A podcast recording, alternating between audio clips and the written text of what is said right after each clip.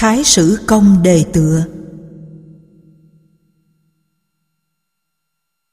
Thái sử công nói Cha tôi có nói Chú thích Cha Tư Mã Thiên là Tư Mã Đàm làm chức thái sử.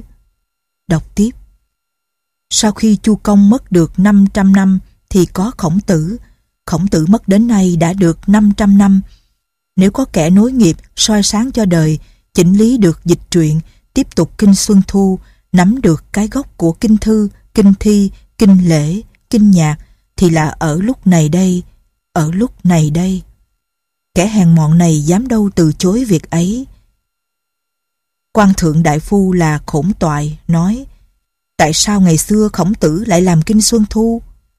Thái sử công nói Tôi nghe Đổng Sinh nói Chú thích Đổng Sinh tức Đổng Trọng Thư, một nhà nho có tiếng sống cùng thời với Tư Mã Thiên. Đọc tiếp. Đạo nhà Chu bị suy bỏ, Khổng tử làm tư khấu ở nước lỗ, bị các nước chư hầu hại, các quan đại phu ngăn cản. Khổng tử biết lời nói của mình không được dùng, đạo của mình không được thi hành. Bèn phê phán những việc xảy ra trong 242 năm để làm khuôn phép cho thiên hạ. Người chê thiên tử, ức chế chư hầu, phạt tội các đại phu để nêu rõ vương đạo nên như thế nào khổng tử nói ta muốn lấy lời nói suông để chép về đạo không bằng chứng minh ở việc làm thì càng sâu sắc rõ ràng hơn Kinh Xuân Thu trên làm sáng tỏ đạo của Tam Vương. Chú thích Tam Vương, ba đời Vương, nhà Hạ, nhà Thương, nhà Chu. Đọc tiếp Dưới phân biệt quy tắc của con người, biện bạch chuyện hiềm nghi, soi sáng điều phải trái, quyết định điều còn do dự, khen điều hay, chê điều dở, tôn người hiền, chê kẻ bất tiếu, bảo tồn lấy cái nước đã mất, nối lại cái đời đã đứt, vá lại cái đã rách, dựng lại cái đã bị bỏ. Đó là một điều lớn của đạo vương vậy. Kinh dịch chép trời đất, âm dương, bốn mùa, ngũ hành cho nên giỏi về chỗ biến hóa. Kinh lễ chép về luân lý con người cho nên giỏi về đức hạnh. Kinh thư chép về việc làm của các vua đời trước cho nên giỏi về chính trị. Kinh thi chép về núi, sông, hang, suối, chim muôn cây cỏ, trống mái, đực cái, cho nên giỏi về nói bóng gió. Kinh nhạc làm cho người ta vui cho nên giỏi về hòa hợp. Kinh Xuân Thu phân biệt phải trái cho nên giỏi về việc trị người. Vì vậy, kinh lễ là để giữ gìn con người, kinh nhạc là để làm cho hòa hợp, kinh thư để bàn bạc, kinh thi để tỏ ý, kinh dịch để nói về sự biến hóa, kinh Xuân Thu để dạy việc nghĩa, giúp đời loạn làm cho nó trở lại đường ngay thì không có sách nào cần thiết bằng Xuân Thu. Xuân Thu chữ có mấy vạn, ý của nó mấy nghìn, vạn vật tan hợp đều ở Kinh Xuân Thu. Trong Kinh Xuân Thu, 36 vua bị giết, 50 nước bị mất, các chư hầu ngược xuôi chạy vậy, không giữ nổi nước của mình, không kể xiết. Xét tại sao như vậy, đều là bỏ mất cái căn bản, tức là nhân nghĩa. Người dịch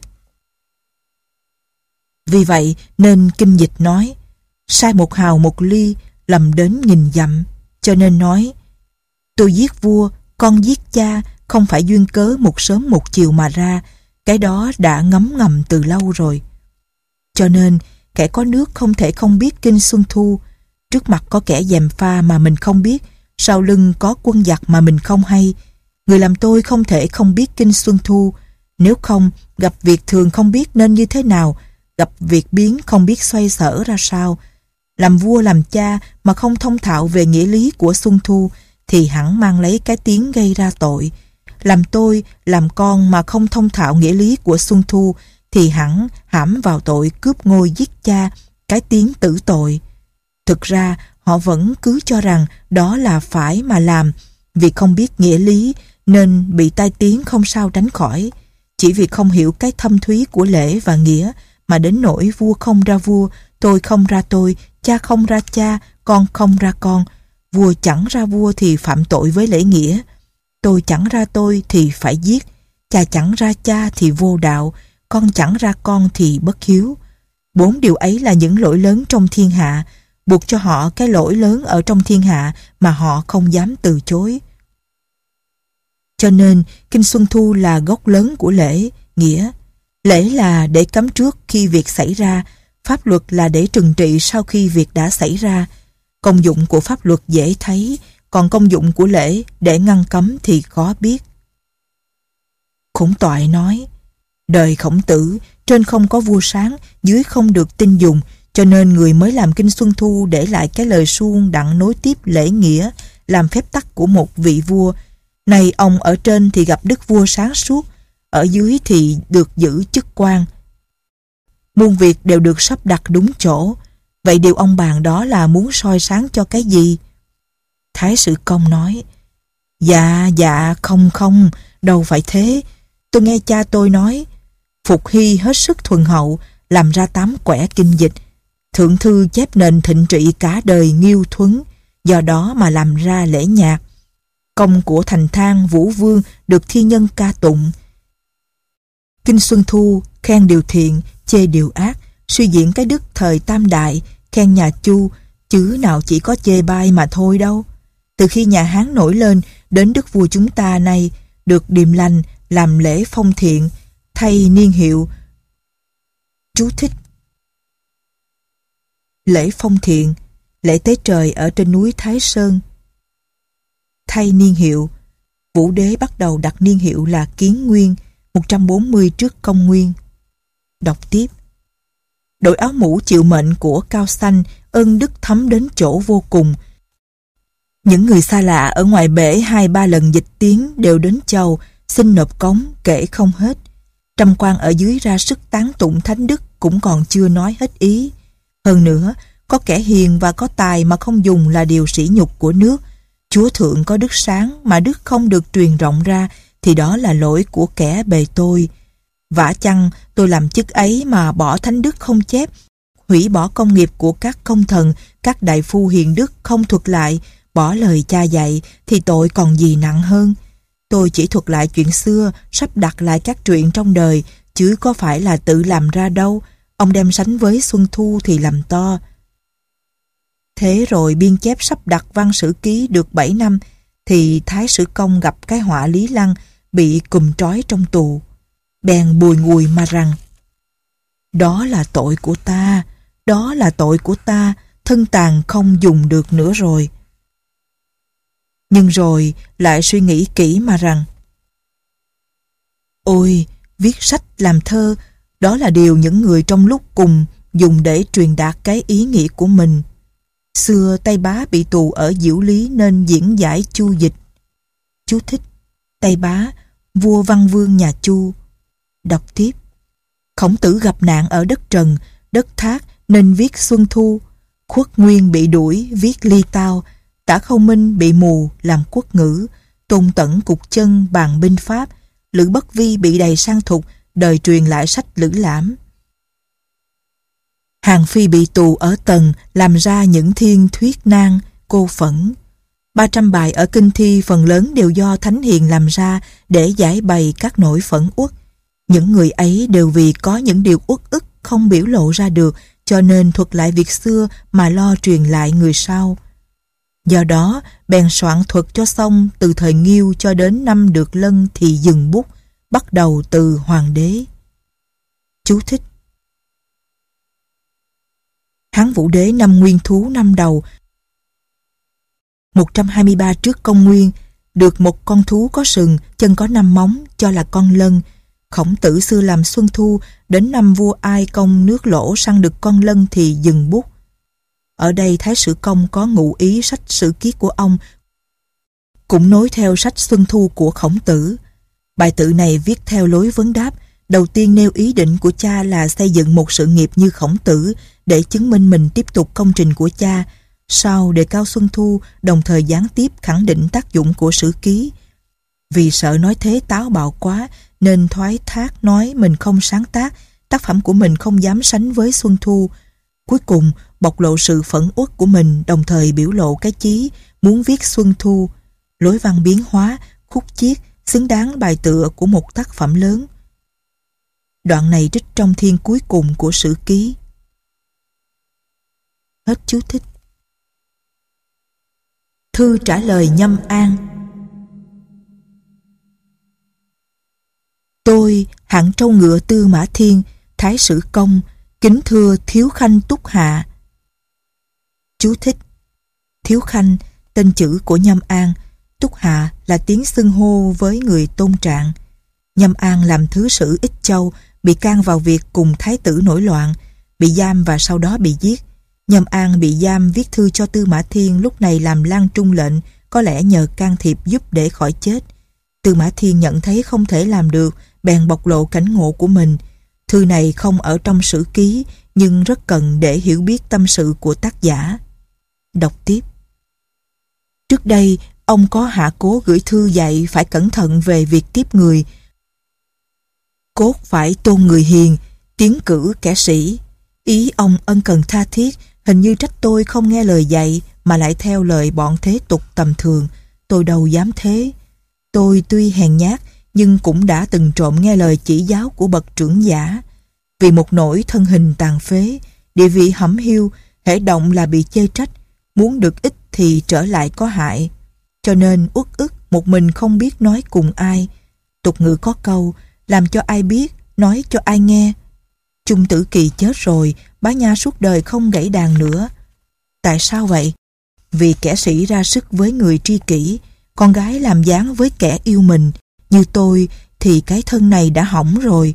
Tuy tài có bằng châu của tùy hầu, ngọc của biện hòa, hạnh có cao bằng bá di, hứa do, rút cuộc cũng không có cách gì mà lòe với ai, chẳng qua chỉ để mua cười và tự làm ô nhục mình mà thôi. Thư của ông đáng lý phải đáp ngay, nhưng giữa lúc theo Hoàng thượng sang Đông, lại vì việc riêng cấp bách, ít có dịp gặp nhau, vội vàng không có lúc nào rảnh có thể tỏ hết nỗi lòng. Nay thiếu khanh gặp tội không biết đến thế nào, ngày qua tháng lại, cuối đông sắp tới. Chú thích Ngày xưa cứ đến cuối đông thì xử tội nhân, bấy giờ thiếu khanh sắp bị hành hình. Đọc tiếp. Tôi lại sắp phải theo nhà vua đi ung châu, sợ có sự chẳng may xảy ra thì tôi rút cuộc đành chịu, không sao bày tỏ nỗi buồn bực để cho ông rõ, mà hùng phách kẻ vĩnh biệt sẽ riêng ân hận không cùng. Tôi xin trình bày qua tất già quê mùa, để lâu không trả lời, xin đừng bắt lỗi. Tôi nghe, sửa mình là dấu hiệu của trí, yêu thương giúp đỡ người là đầu mối của nhân, định nên lấy cái gì cho cái gì là biểu hiện của nghĩa, gặp cảnh sĩ nhục là điều quyết định của dũng, lập danh là cái cao nhất của đức hạnh. Kẻ sĩ có năm điều ấy thì mới có thể sống ở đời mà đứng vào hàng quân tử. Cho nên tai họa tệ nhất là thiếu tiền chuộc tội, đau không có gì thảm hơn là đau lòng, nết xấu nhất là nhục đến cha mẹ, nhục nặng nhất là bị cung hình bị cắt dương vật. Con người bị hình phạt sống thừa không còn đáng đếm xỉa nữa. Điều đó không phải chỉ ở đời này mà đã có từ lâu. Ngày xưa, vệ linh công đi cùng với ung cừ, khổng tử bỏ sang nước trần. Thương ưởng nhờ cảnh giám được ý kiến tần vương, triệu lương thấy lạnh cả ruột. Chú thích, ung cừ và cảnh giám đều là hoạn quan, việc của thương ưởng xem thương quân liệt truyện. Đọc tiếp. Đồng tử ngồi bên xe, viện ti biến sắc mặt. Chú thích. Hán Vũ Đế ngồi xe với hoạn quan triệu đồng, viện ti can. Trở lên kể cái nhục của kẻ hoạn quan, ung cừ, cảnh giám, triệu đồng đều là hoạn quan. Đọc tiếp. Từ xưa đã từng lấy điều đó làm xấu hổ. Đến kẻ tài năng bậc trung mà gặp việc dính líu đến bọn hoạn quan còn không ai mũi lòng huống gì kẻ sĩ có chí khẳng khái lại không biết hay sao? Nay triều đình tuy thiếu người, nhưng lẽ nào lại để kẻ bị cưa dao sống sót mà còn tiến cử kẻ hào kiệt trong thiên hạ? Chú thích Ý nói mình không thể giúp gì nhâm an được. Bài này nói bóng vì không thể nói thẳng. Ý nhâm an muốn tiến cử kẻ sĩ tức là nhờ Tư Mã Thiên tiến cử mình. Đọc tiếp Tôi nối nghiệp tiên nhân chầu trực dưới xe loan đã hơn 20 năm nay. Tôi vẫn thường tự nghĩ mình trên đã không thể tỏ lòng trung tín, được tiếng khen là có tài, có sức, có mưu lạ để được bậc minh chủ đoái thương, lại cũng không biết lượm lặt cái bỏ sót, chấp vá cái thiếu thốn, đón người hiền, tiến cử người tài, làm vinh hiển kẻ sĩ ở ẩn trong chốn núi non. Ở ngoài không thuộc vào hàng ngũ có công đánh thành song trận, chém tướng giật cờ. Cùng ra nữa cũng không ngày ngày tích lũy công lao để được quan cao, lộc hậu, làm đẹp mặt họ hàng, bè bạn.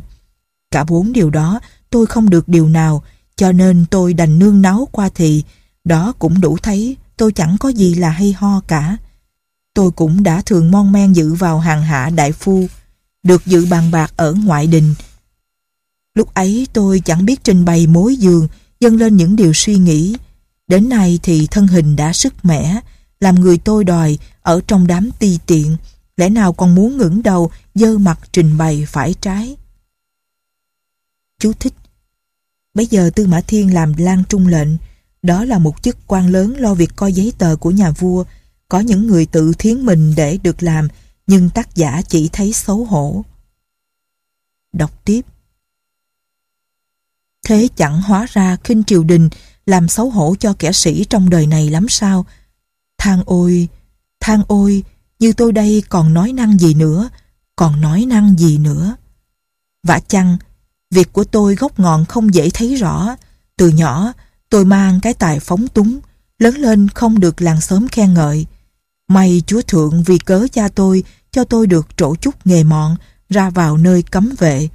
Tôi nghĩ rằng con người đã đội chậu làm sao còn nhìn được trời. Vì vậy cho nên không giao tiếp với khách khứa, quên việc sản nghiệp của gia đình. Ngày đêm đem hết cái tài sức kém cỏi của mình, chỉ cốt một lòng làm tròn chức vụ để mong được Chúa Thượng thương đến. Thế mà lại gặp cái việc trái hẳn ý của mình.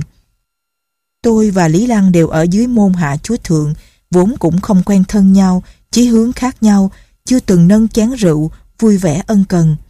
Thế nhưng tôi thấy ông ta là kẻ sĩ kỳ lạ, biết tự giữ mình, thờ cha mẹ có hiếu. Đối với kẻ sĩ thì tính, liêm khiết ở chỗ tiền tài, giữ nghĩa trong việc cho và lấy, biết phân biệt, nhường nhịn, khiêm tốn, cung kiệm chiều người, thường lo hăng hái quên mình để tính việc cần kiếp của nước nhà. Đó là cái điều chứa chất ở trong lòng ông ta, tôi cho ông ta có cái phong thái của người quốc sĩ. Ôi, kẻ làm tôi biết liều trong lúc muốn chết không nghĩ đến sự sống của mình, lao vào nặng nước nhà như thế cũng đã là lạ vậy. Này chỉ bị một lần hỏng việc, thế mà những người tôi lo giữ thân mình, giữ vợ con, cứ thiều dệt thêm cái lỗi ông ta, tôi lòng riêng thành thực đau xót về việc đó. Vả chăng, Lý Lăng cầm không đầy 5.000 bộ binh, tiến sâu vào nơi chiến địa. Chân đến nơi sân vua thiền vu như mồi treo miệng hổ, khiêu khích bọn hồ mạnh, ngẩng đầu đón lấy quân địch ức vạn. Cùng quân thiền vu chiến đấu liên tiếp hơn 10 ngày, giết được rất nhiều, giặc không kịp cứu người chết, khiên kẻ bị thương. Các chúa hung nô mặc áo cừu run sợ, bèn đem tất cả tả hữu hiền vương, đem tất cả quân cung nỏ trong nước vây lại mà đánh. Chú thích Vua hung nô gọi là thiền vu, dưới thiền vu có tả hiền vương và hữu hiền vương. Đọc tiếp Lăng chiến đấu ở ngoài ngàn dặm, tên hết, đường cùng, cứu binh không đến, quân sĩ chết và bị thương chồng chất. Nhưng lăng hô lên một tiếng, tất cả quân sĩ đều vùng dậy, người đầy nước mắt, lau mặt bằng máu, uống bằng nước mắt, lại giơ nắm tay không xông vào nơi mũi nhọn, quay về hướng bắc tranh nhau liều chết với giặc.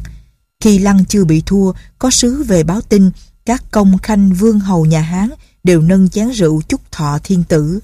Mấy ngày sau, nghe tin Lăng thua trận đưa về, chúa thượng vì vậy ăn không biết ngon, ra triều không vui, quan đại thần lo lắng không biết làm thế nào. Tôi trộm không tự liệu mình ti tiện, thấy chúa thượng đau xót buồn rầu, lòng muốn bày tỏ nỗi niềm ngu dại, cho rằng Lý Lăng vốn cùng các sĩ, đại phu, chi miếng ngon, chịu phần thiệt, được người ta liều chết hết lòng, tuy danh tướng ngày xưa cũng không hơn được. Thân Lăng tuy hãm vào cảnh thất bại, nhưng xem ý ông ta là muốn có dịp lập công để báo ơn nhà Hán. Việc đã đành như thế rồi, nhưng kẻ công đánh bại quân địch của ông ta cũng đủ tỏ với thiên hạ. Trong lòng tôi muốn trình bày điều đó, nhưng chưa có dịp. Nhân gặp lúc nhà vua hỏi đến, tôi liền đem ý ấy ra, trình bày công lao của Lăng, muốn chú thượng mở lượng khoan hồng và ngăn chặn lời lẽ ghen ghét dèm pha.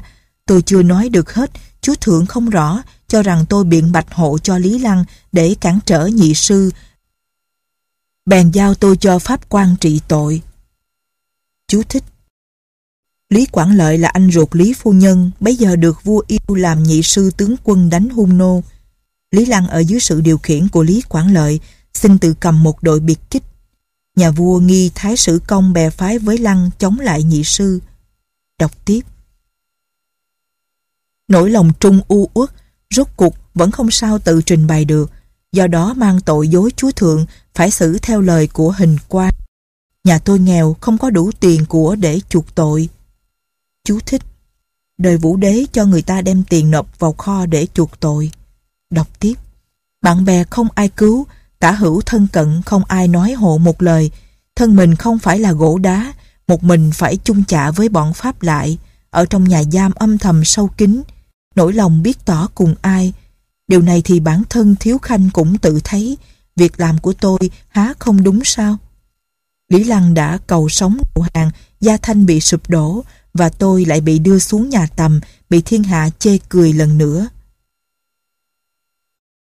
Chú thích Người bị cung hình đưa xuống nhà nuôi tầm cho kín gió, sợ nguy đến tính mạng, gọi là nhà tầm. Đọc tiếp Thang ôi, thương thay, việc này không thể một hai nói cho bọn tục nhân nghe vậy. Ông cha tôi không có công được trẻ phù phong tước, viết chữ son để lại, ngày viết văn, viết sử, xem sao, xem lịch, thì cũng gần với bọn thầy bói thầy cúng, chúa thượng vẫn đùa bỡn, nuôi như bọn con hát, còn thế thục thì vẫn coi thường. Chú thích Tư Mã Thiên làm thái sử công ngoài việc viết văn làm sử còn xem sao xem lịch. Đọc tiếp Giả sử tôi có phạm pháp bị giết thì cũng như chính con trâu mất một sợi lông có khác gì sâu kiến mà thế tục lại không thể sánh với việc tử tiết. Họ chẳng qua chỉ cho rằng vì trí cùng tội quá nặng không thể gỡ nổi cho nên chịu chết đó thôi. Tại sao vậy? Đó là vì danh vị của mình khiến như vậy. Ai cũng có một lần chết, cái chết có khi nặng hơn núi Thái Sơn, có khi nhẹ hơn lông chim hồng.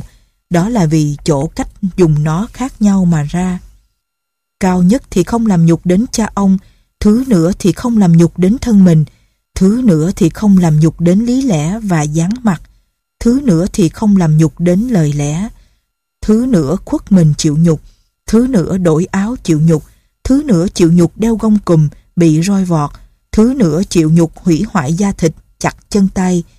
Hèn nhất là việc bị cung hình. Sách có nói, hình phạt không đụng đến bậc đại phu. Đó là nói làm kẻ sĩ phải cố gắng giữ lấy tiết tháo. Con mảnh hổ ở trong núi sâu, trăm thú đều sợ hãi, nhưng khi nó đã vào cạm bẫy, ve vẫy cái đuôi để xin ăn, thì cái oai mấy lâu nay đã mất hết. Cho nên kẻ sĩ có khi vẽ đất làm nhà ngục mà cũng không thể vào, đẽo gỗ làm pháp lại mà cũng không chịu đối đáp với nó. Đó là vì phải định liệu từ trước. Nay tôi đã bị trói chân tay, chịu roi vọt, bị giam trong tường ngục. Lúc bấy giờ thấy viên lại coi ngục thì quỳ gối dập đầu xuống đất, thấy bọn chúng canh ngục thì lòng lại bồi hồi. Tại sao vậy? Đó là vì cái uy cũ đã mất, thế đành phải chịu. Đã đến cảnh ấy mà còn nói không nhục thì thật là hạng mặt dày mày dạng mà thôi, có gì đáng quý. Vả chăng, Tây Bá là bá bị giam ở Diệu Lý, Lý Tư là tướng mắc cả năm hình. Chú thích Năm hình, khắc vào mặt, xẻo mũi, cắt dương vật, chặt chân và chặt đầu. Đọc tiếp, Hoài âm làm vương, mang gông ở đất trần. Bành Việt, Trương Ngao quay mặt về phía nam tự xưng cô, đều bị bỏ ngục, chịu tội. Chú thích Ý nói được phong tước vương, ngày xưa vương hầu tự xưng là cô. Đọc tiếp Giáng hầu giết bọn họ lữ, quyền nghiêng cả ngũ bá, xưa đã từng bị tù ở thỉnh thất. Chú thích Nơi các quan bị tội nặng ở đó để chờ nhà vua xét xử. Đọc tiếp Ngụy Kỳ là đại tướng, mặc áo tù mang gồng, quý bố xích tay làm tên nô lệ cho chu gia, quán phu chịu nhục trong dinh thừa tướng. Chú thích Việc bành việc xem hán cao tổ bản kỹ, việc giáng hầu xem trần thừa tướng thế gia, việc quý bố xem quý bố loan bố liệt truyện. Việc quán phu xem ngụy kỳ, Vũ An Hầu liệt truyện. Đọc tiếp. Những người này thân đều làm đến vương, hầu, tướng quân, thừa tướng, danh tiếng vang lừng đến nước láng giềng, nhưng khi mắc vào tội, không thể cả quyết tự sát. Ở trong cảnh trần ai xưa nay đều như thế, nói là không nhục có được đâu.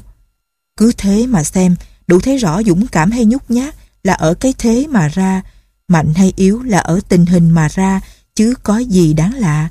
Con người ta không thể sớm giữ mình ở ngoài quy tắc, dần dần sa sút lâm vào cảnh roi vọt. Khi ấy muốn làm cho ra khí tiết thì sao cho được. Cổ nhân sở dĩ cẩn thận về việc bắt đại phu chịu hình phạt, có lẽ là vì thế. Ôi, nhân tình ai chẳng thích sống ghét chết, nhớ cha mẹ, thương vợ con, nhưng đến khi bị nghĩa lý kích động nên mới phải làm điều cực chẳng đã. Này tôi không may sớm mất cha mẹ, không có anh em thân thích, chỉ trơ trọi một mình. Thiếu Khanh xem tôi đối với vợ con như thế nào. Vả chăng kẻ dũng không cần phải chịu chết để giữ khí tiết. Kẻ nhát gan mến nghĩa, cái gì cũng gắn làm được. Tôi tuy hèn nhát, tham sống, nhưng cũng biết cái lẽ nên chăng, có đâu đến nỗi tự dìm mình vào trong cái nhục gông trói thế này. Kia hạng tỳ thiếp tôi tớ, còn biết tự quyết, huống tôi lại không làm được sao? Sở dĩ tôi chịu nhục sống vơ vẩn, nín nhịn cố sống ở nơi dơ bẩn mà không từ chối, là vì lòng riêng có điều chưa làm được hết. Cho rằng trọn đời rồi mà văn chương không nên cho đời sau thấy là một sự nhục. Người xưa giàu sang mà danh bị vùi dập kể không hết. Chỉ có những người trác việc phi thường là được người ta nhắc đến mà thôi. Văn Vương bị giam diễn giải chu dịch. Trọng Ni gặp nạn làm kinh Xuân Thu. Khuất Nguyên bị đuổi nên ngâm ly tao. Tả Khâu bị mù nên có quốc ngữ. Chú thích. Tả Khâu Minh làm sách tả truyện và sách quốc ngữ. Đọc tiếp. Tôn Tẩn bị chặt chân trình bày binh pháp. Bất Vi bị đầy sang đất thục. Sách Lữ Lãm còn truyền lại ở đời. Chú thích. Sách Lữ Lãm cũng gọi là Lữ Thị Xuân Thu. Đọc tiếp. Hàng Phi bị tù ở tầng, viết thuyết nan và cô phẫn. Chú thích. Thuyết nan cô phẫn là hai thiên ở trong sách Hàng Phi Tử. Đọc tiếp. Kinh thi 300 thiên phần lớn đều do Thánh Hiền phát phẫn mà làm ra. Những người này đều có cái uất ức trong lòng không bày tỏ được đạo của mình, cho nên thuật việc cũ để lại cho người sau này vậy. Kia xem tả khâu không có mắt, tôn tẩn bị chặt chân, trọn đời không thể làm được việc gì, nên lui về viết sách để hả điều căm giận, mong lấy câu văn suông để cho đời biết đến mình. Tôi trộm không chịu nhún nhường, cũng không muốn ký thác mình vào những lời tầm thường, tìm kiếm thu nhặt những chuyện cũ bỏ sót trong thiên hạ. Xét qua việc làm, tóm tắt trước sau, xét việc thành bại hưng vong trên từ hiên viên dưới đến ngày nay. Chú thích Sử ký bắt đầu từ hoàng đế, người ta còn gọi hoàng đế là hiên viên, vào khoảng thế kỷ 27 trước công nguyên. Đọc tiếp Làm 10 biểu, 12 bản kỷ, 8 thư, 30 thế gia, 70 liệt truyện, cộng tất cả là 130 thiên. Ý tôi cũng muốn xét trong khoảng trời đất, thấu suốt sự biến đổi từ xưa đến nay, làm thành lời nói của một nhà. Nhưng khởi thảo chưa xong thì gặp phải cái họa này. Tiết sách chưa xong nên chịu cực hình mà không có vẻ giận.